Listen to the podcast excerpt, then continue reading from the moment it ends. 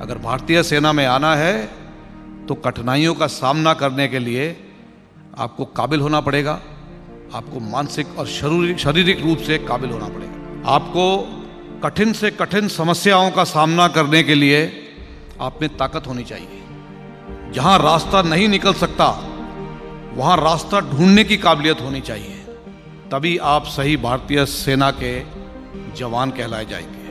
अक्सर देखा गया है कि लोग भारतीय सेना को एक एम्प्लॉयमेंट का ज़रिया मानते हैं, नौकरी हासिल करने का ज़रिया। मैं आपको एक चेतावनी देना चाहूँगा कि ये गलत फहमी अपने दिमाग से दूर निकाल दीजिए। भारतीय सेना एक नौकरी का ज़रिया नहीं है। अगर आपने भारतीय सेना में शामिल होना है तो आपको शारीरिक और मानसिक रूप से हर तरीके से आपको मजबूती दिखानी है।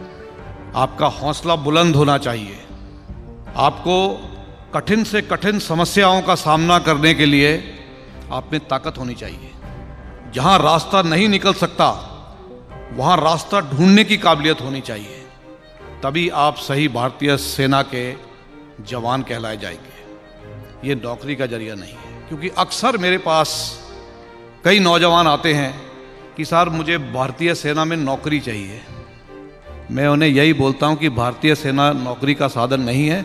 नौकरी लेनी है तो रेलवेज में जाइए पीएनटी में जाइए और बहुत से ज़रिए हैं। अपना ओन बिज़नेस खोल लीजिए। अगर भारतीय सेना में आना है तो कठिनाइयों का सामना करने के लिए आपको काबिल होना पड़ेगा। आपको मानसिक और शारीरिक शारीरिक रूप से काबिल होना पड़ेगा। तो ये ज़रूरी है कि हमारे पास जो लीडरशिप हो, जो हमारी सेना को लीड करने के लिए काबिल हो। उसके लिए हमारे जो जूनियर लीडर हैं, मिडिल लेवल लीडर हैं, उनमें जोश और जज्बा होना ज़रूरी है। क्योंकि जंग में कोई रनर अप नहीं होता। जंग में सिर्फ़ विजयी को देखा जाता है। क्योंकि यहाँ पे दो होते हैं, या तो विजयी या पराजय।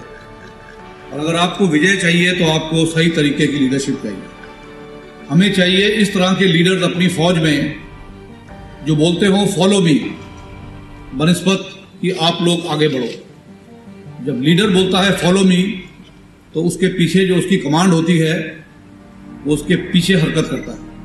लेकिन जब लीडर बोलता है बड़े चलो, और मैं पीछे हूँ तो वो फौज कभी आगे नहीं बढ़ती। इसलिए ज़रूरी है कि जो लीडर है, उसमें ऐसी क्षमता और काबिल होने की सृष्टि होनी चाहिए, जिससे कि वो अपने कमांड को स्वयं उदाहरण देके आगे की कार्रवाई करने में सफल रहे।